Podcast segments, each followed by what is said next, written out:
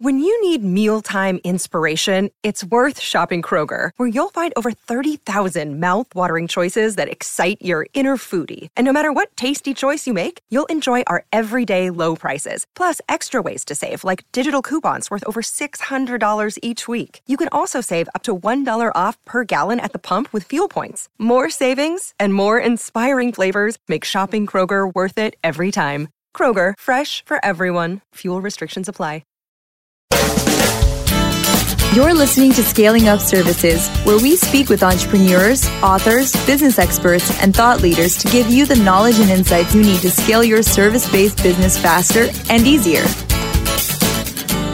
And now, here is your host, business coach Bruce Eckfeldt. Are you a CEO looking to scale your company faster and easier? Check out Thrive Roundtable.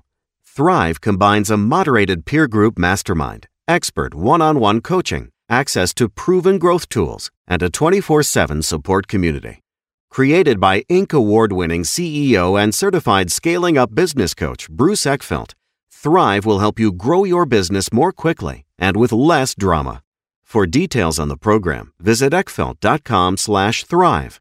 That's ECKFELDT.com/thrive. Welcome, everyone. This is Scaling Up Services. I'm Bruce Eckfeldt. I'm your host.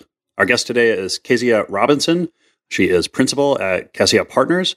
We're going to talk to her a little bit about the work that she does as a strategic coach, working with early-stage companies, growth companies, around helping them really figure out how they're going to grow and scale. Obviously, a space that I work in a lot, and I'm always curious to talk with other folks that are in this space. Kind of the work they do, how they approach it, the companies they work with. I find that there's so many different approaches, so many different needs in this space, and really kind of helping, you know, everything from strategy to leadership to management, process design. There's so many areas and so many facets of growth coaching. It's always fun to kind of hear other perspectives and what other people are doing. So with that, Kezia, welcome to the program. Thanks for having me, Bruce. It's a pleasure to have you on. So why don't we talk about, let's talk about your background first, how you got into the space, what got you into coaching, what got you into strategy, what was the background? So well, one of the stories I like to tell is I come out of the finance world, actually originally come out of academic science background.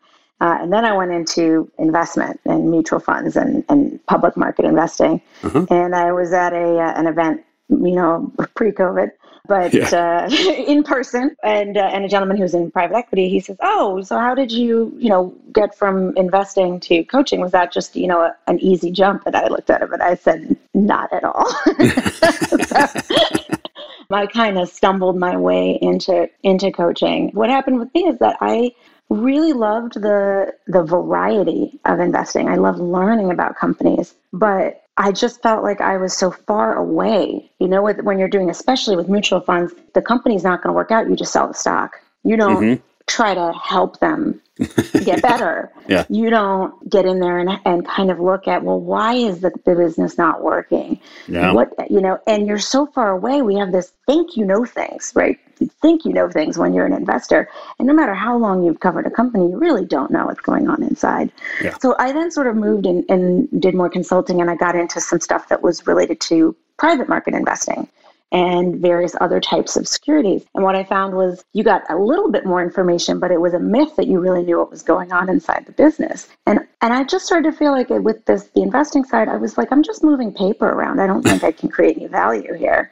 Yeah. And so I shifted towards incrementally. Then I went in consulting, worked with a lot of larger companies. And again, I felt like, here I am. I'm doing all this work. They're paying me. Great. They say, "Thank you. Love the work." And then they put it on the shelf. Right? Yeah. You know?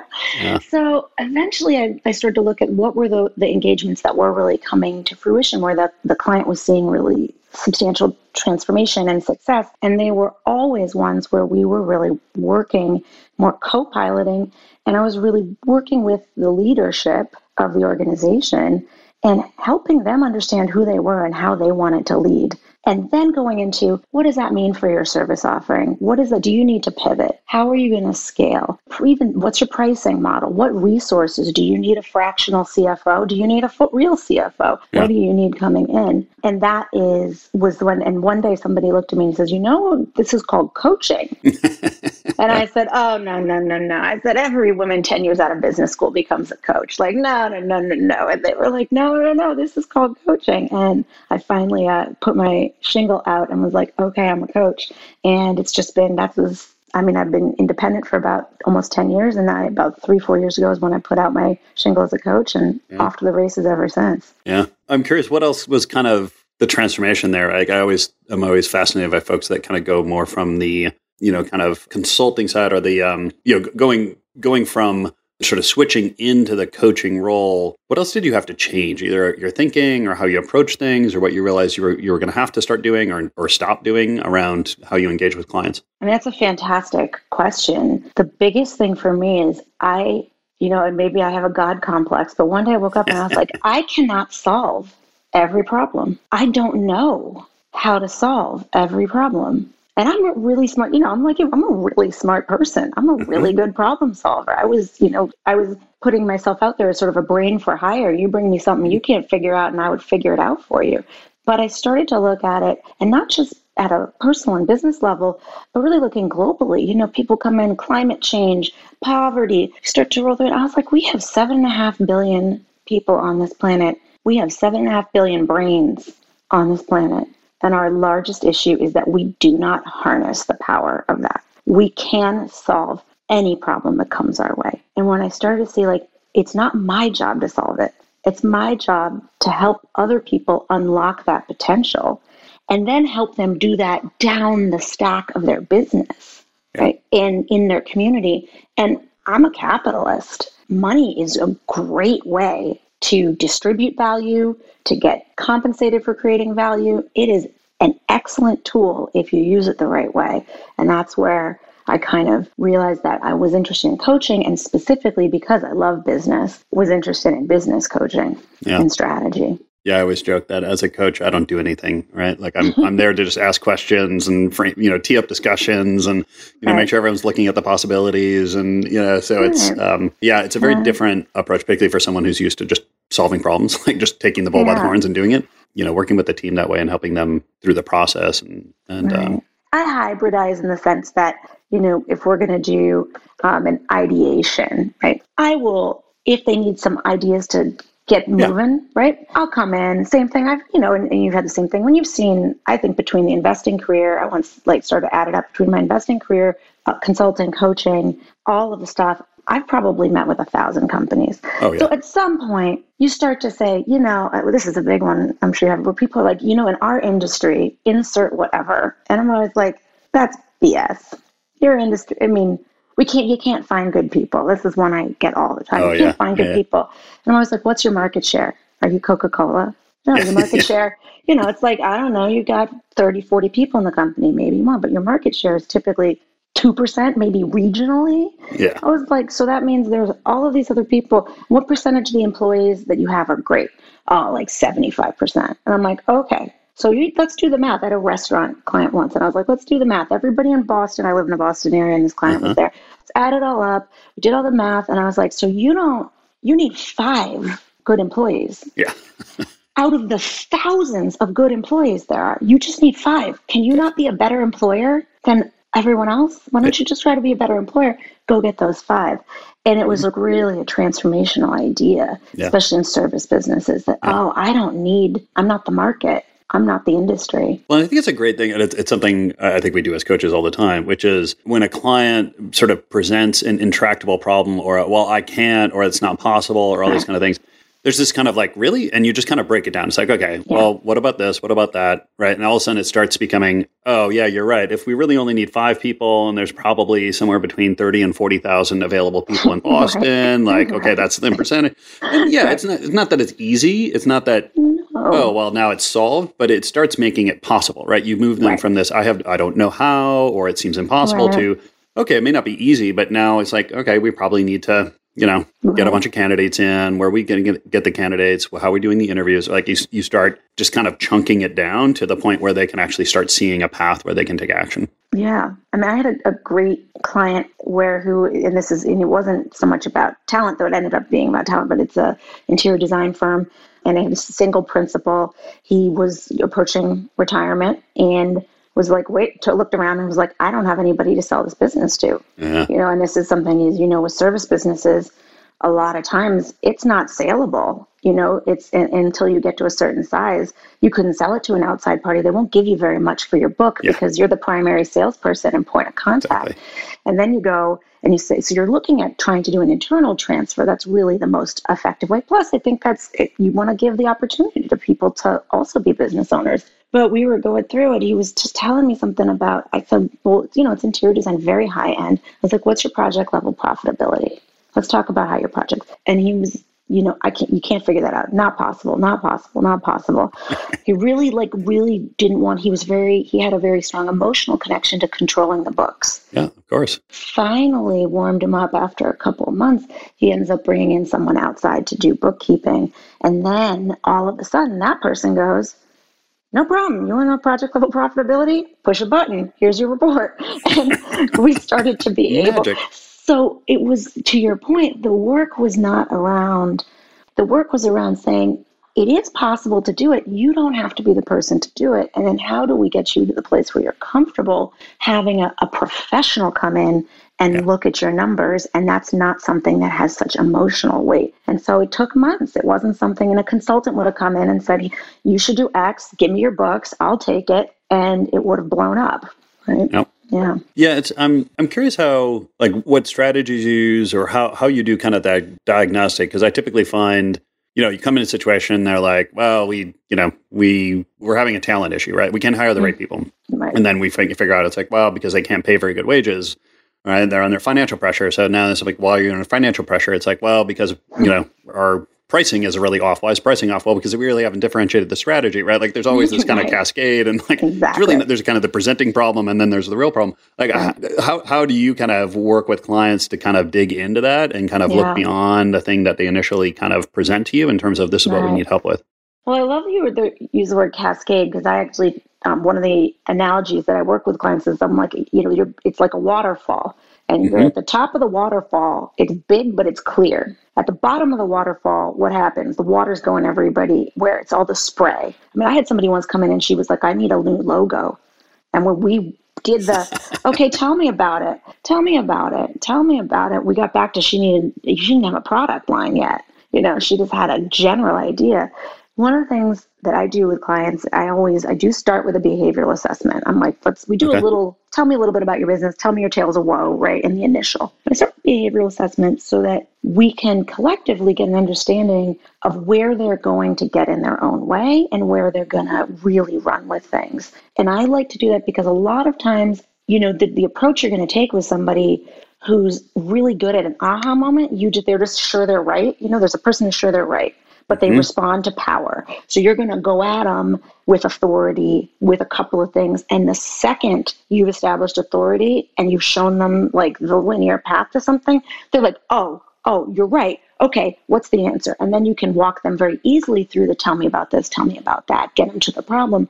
Other people are are going to be very anchored and they have a very strong, like they get anxious, right, about being wrong. And so you have to go in and really come at the questions in much more a way of like, I'll often say, you know, that's a cause or a solution and approach. It's not necessarily the cause or the solution or the approach. Let's do more of let's just think a little bit more in a softer way. And it might take longer, but the person has more agency and feels more comfortable. But a lot of times, to your point, you know, they say 5 whys or whatever. I like to use what, because why always goes down to because I said so. You know, we remember as a kid, why? Yeah. Why? Because I said so. Uh-huh. I remember a friend had a thing on her fridge, because I'm the mommy, and I said so. And I was like, you know, so I go, well, what made you make this decision that you need to hire more people, or what this or what that?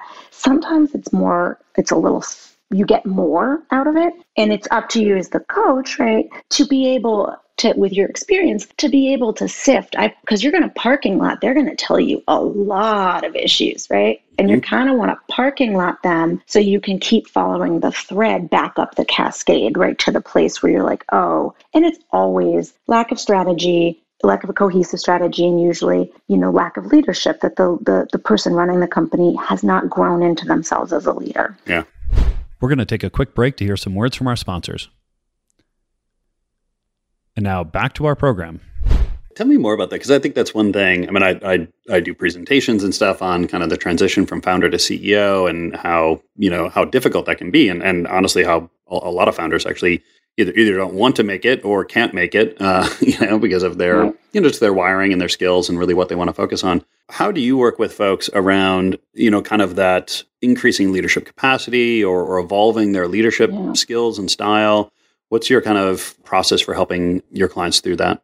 One of the first things I do, and because I do work with people, sometimes they have outside investors or distributed, they have multiple owners, though the person I will be the CEO or the founder is typically the largest shareholder, if not a controlling shareholder. So what I do is I start with, I'm like, let's build the business around you, and then we'll figure out how to transition you so that you're in service of the business. But the first thing I do is I'm like, tell me about your ideal day. And so there's an exercise I run people through, and it's really like, release the constraints of this business. And it's like, what are you doing? For some people, they're really routine focused. Again, knowing that coming from the behavioral assessment. So we'll really be like, what do you do when you get up? What do you do X, Y, Z? Other people, it's going to be more, I want to have these 5 things I work on every week. They may not have as much, structure in their day, but they may be like, I really love doing the work. So I want to have a certain amount of time. One, I have a contractor and property developer, and he was like, I really love project planning, right? And I was like, great. So we went through, we looked at it. I was like, how much time you want to? He's like, I love engaging with clients. I was like, okay, great. Then you say, how can we transform the energy? So you're not project planning the job, you're project planning the business. So you want to spend 3-4 hours a week doing planning, project planning. Okay, what are the buckets of project planning? How do we translate those so they apply to the marketing planning and the rest of this and your acquisition strategy? Same thing, client engagement. I'm like, okay, well, what if we looked at it for him? What's partner engagement? You don't need to engage with the individual job client, right? It's residential for the most part, but you do want to maybe interact with other partners in architects, or interior designers, people who are going to be able to bring you volume. And also, how do you want to? You can treat your employees as your clients, right? So you say, okay, you're there to help your client get their house built. You're there to help your employees get their career built. So we look at all the pieces of work they want to do, and then we begin to transfer the energy. So they're doing the same job, essentially. They're just deploying all of that energy in a way that is a CEO way, that is a leader, that leads as opposed to doing the work. Yeah. And one of the challenges I run into a lot with folks is, particularly for kind of technical folks. So if you're a security expert or a lawyer or an accountant, right? And you're potentially top of your field, right? You're one of the best ones out there. You're exceptionally good at what you do. You end up creating a company around that. But then I think there's this challenge where, because that person can often be sometimes the best at the world at that thing, they'll never find anyone that's as good as them to actually do the work. And that can be a real bottleneck. I guess, have you run into that case, and how do you kind of help them navigate kind of that reality of they may not find someone who's as good as them, right? But if they want to scale the business, you're going to have to accept it. You're going to have to figure out how to create an organization that can deliver exceptional results, even if you're not the one doing the work. So one of the things I look at is, just in the history of man, you've never been the best person at the thing you can do, right? There will be a person who is better at some point in the future, right? Like, records get broken up, science moves forward. The 4-minute mile eventually came. Right. Yeah. And, there's just always, I'm from Boston, so Tom Brady and I have a complicated relationship, but there will come a day where he's broken records. There will come a day when somebody plays till 50, right? Yeah. And it might not be him. So there are, I think one of the things is to keep in mind that even if you are excellent, like zone of genius, you're probably not the best, because we got 7.5 billion people out there, right? There's probably somebody who's better than you. In fact, there's probably 100,000 people. A lot of people in this world. Right, who would be better than you with the proper structure. And what I think the bigger issue is, often we tie so much of our identity to being successful. It's like that I walked both ways, to school uphill, both ways in the snow, right? And that element to where I'm like, no, your success really, when we transferring the energy of success, your success is not being the best at the field. Your success is that the people who work for you are better at the job than you, and it's easier for them to do the job. So they can grow and you can scale beyond that. It should be easier for everyone at the organization to do the work. They should not need to walk uphill in the snow both ways, because then they need to go get to a new challenge. Otherwise, all you're doing is you're on a treadmill. And I think that can be hard with service businesses, because we get really fixated on this, like, we're just going to scale by having more bodies. And it's like, no, you're going to scale by having greater value created per capita and more bodies. Yeah. Yeah. And another one I think that's interesting in there is particularly when you're scaling, service companies where you've got, a significant reliance on, people to do the work, deliver value, is I think a lot of times companies, leaders can kind of see people as kind of cogs, and they think about it as like a system. It's like, oh, I'm just going to hire this person and they're going to do this job for the next 10 years. And that's it. Like, I mean, I'll have to maybe increase cost of living, but like it's like this fixed piece. And, unfortunately, everyone wants to grow. No one wants to be in the same position. They don't want to do what they were doing last year, this year. How do you, like, what's the process for you in helping leaders in service-based businesses where you have lots of people really kind of with that whole kind of professional development and kind of growing staff and dealing with that from a kind of talent planning point of view? Well, one of the first steps is I always work with people on what's your unit of production. So I come from finance, and I'm, so we work on two things. One is what's the value you're creating for the client. That is not a unit of production, right? And we know that's the benefits, not the features. But also, like, what is your unit of production, even if you're in service? I have a great client, one of the top real estate teams in New England, really fast growing. And when we first came in, like, his attitude was like, well, the unit of production is transactions. I got to, houses, this, that, or maybe clients in the database. We're doing this. And we've worked together and shifted that to, his unit of production is agents on his team. How does he develop the best agents on his team? How does he get them up the curve faster? How does he make them better at the job than him? And how does he make it easier for them to do the job? So some of it is to shift that idea and say, your unit of production is not consulting contracts or hours of consulting. What if your unit of production is people who can perform at a higher level? Yeah. You're trying to grow them. And so that shift often begins to help, because you start to look at the service offering and it's like, well, if we're trying to grow people who can then, because essentially you want them all to be able to do business development too, right? This is a classic issue you have in law firms and stuff where, like, all of a sudden you hire somebody, to your point, who's good at doing, like, grunt work. And then you're like, oh, and now you need to go get clients. And they're not trained for that. They're not even good at sales. Yeah. So there's a degree to looking at the career development and thinking much more about, I want every person who comes into this company, I'm trying to produce them at a higher level, and then eventually as they move through management, their job will be to produce the people beneath them. And I think that can be a way to kind of go through it. And then you're looking at training. How long do you want people to work? How fast do they come up to speed?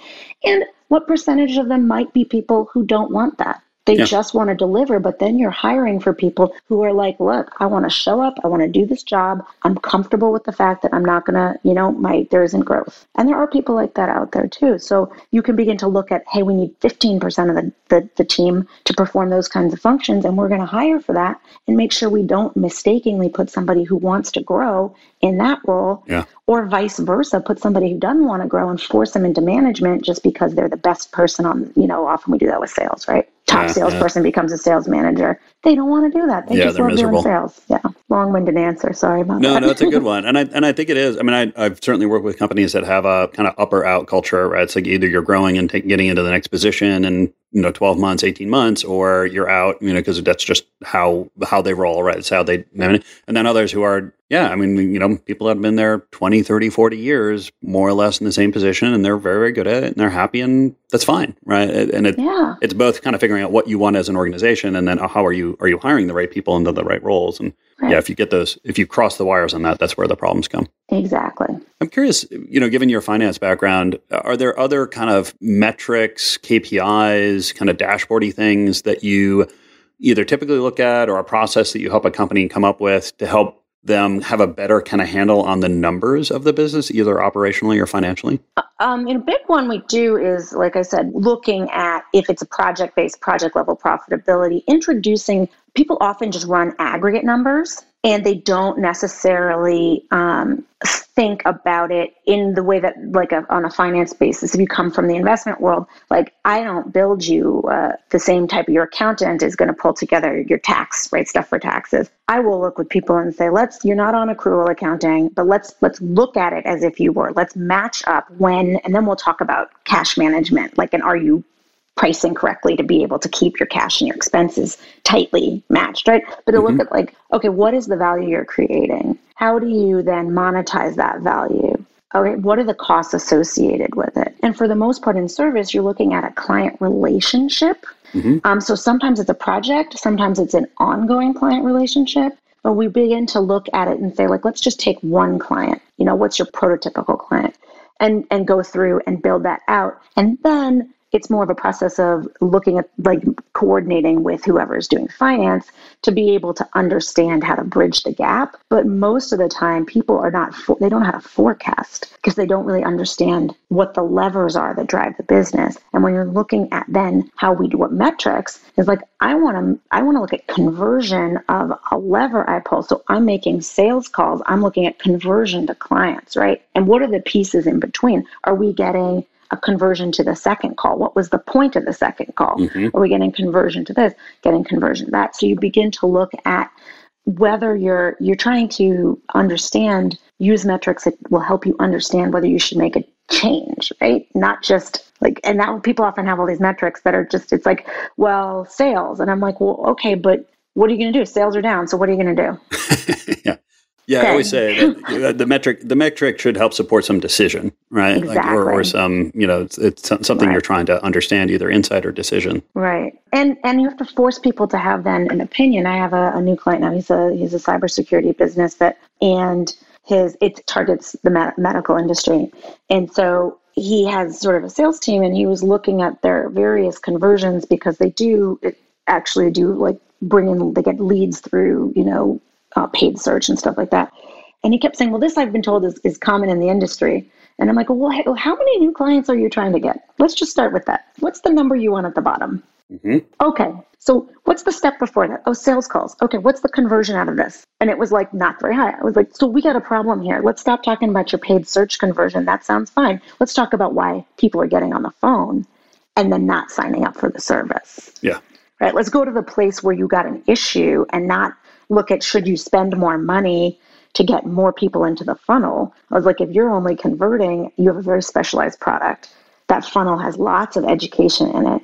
People ought to be getting on that call ready to buy. So it allows to also to just say, like, where to focus, because they don't have, you know, how much capacity does the CEO have? Not a lot. Yeah, They need to be really careful with their time and their energy. Yeah. And in terms of sort of the types of business models and things that you've typically worked with, give some examples of, you know, types of businesses, types of companies, the kind of problems that you typically address when you engage with folks. Well, I do work with product companies that are, I used to say I work with B2B services companies. And then one day I looked at my book and I was like, well, except for the B2C services and the B2B products and the B2C products. So I was like, typically the types of problems almost always they'll come down to things like lack of process, which then leads to lack of delegation, role confusion. I do team coaching, and so, like, often role confusion, role nausea. We go with a startup, you get a lot of people where everybody's, like, wearing multiple hats,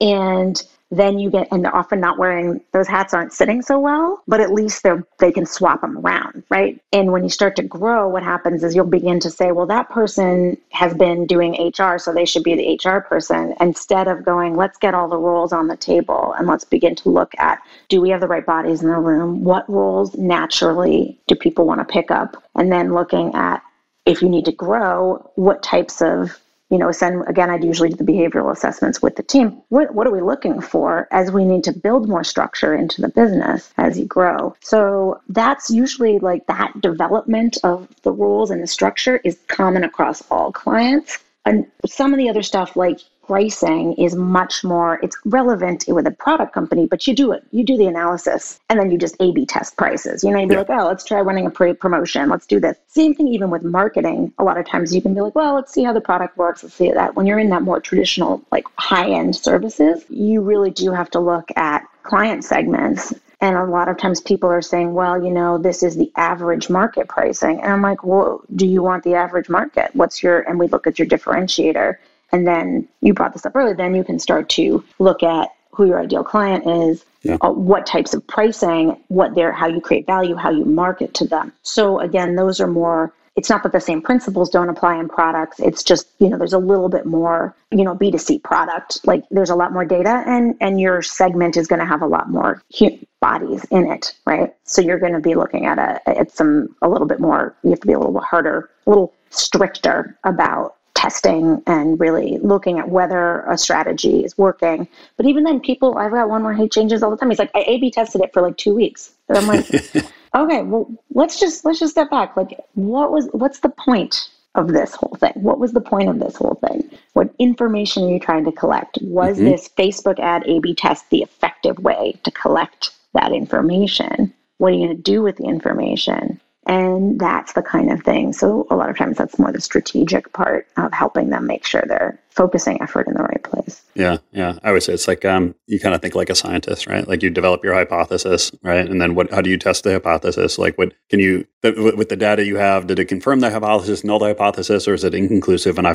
figure out another test, right? It's kind of that whole sort of strategic thinking. This has been a pleasure, Kezia. If people want to find out more about you, about the work that you do, what's the best way to get that information? I'm on LinkedIn. There are not too many Kezia Robinsons out in the world. So it's spelled K-E-Z as in zebra, I-A-H. And so that's a great place to reach out to me. I am always interested in talking to people about their businesses, whether or not there's anything going on. I'm just always out there engaging with CEOs and other leaders, and I just love it. Or I have a website, which is www.com. Cassia-partners.com. That's C-A-S-S-I-A. And you can always reach out to me there as well. Great. I'll make sure that the links are in the show notes so people can get that. Kezia, thank you so much. It's been a pleasure. Thank you for taking the time today. Thanks, Bruce. Appreciate it. Thank you for tuning in to today's episode. Be sure to subscribe using your favorite podcast app so you don't miss our future episodes. See you next time. You've been listening to Scaling Up Services with business coach Bruce Eckfeldt. To find a full list of podcast episodes, download the tools and worksheets, and access other great content, visit the website at scalingupservices.com. And don't forget to sign up for the free newsletter at scalingupservices.com/newsletter.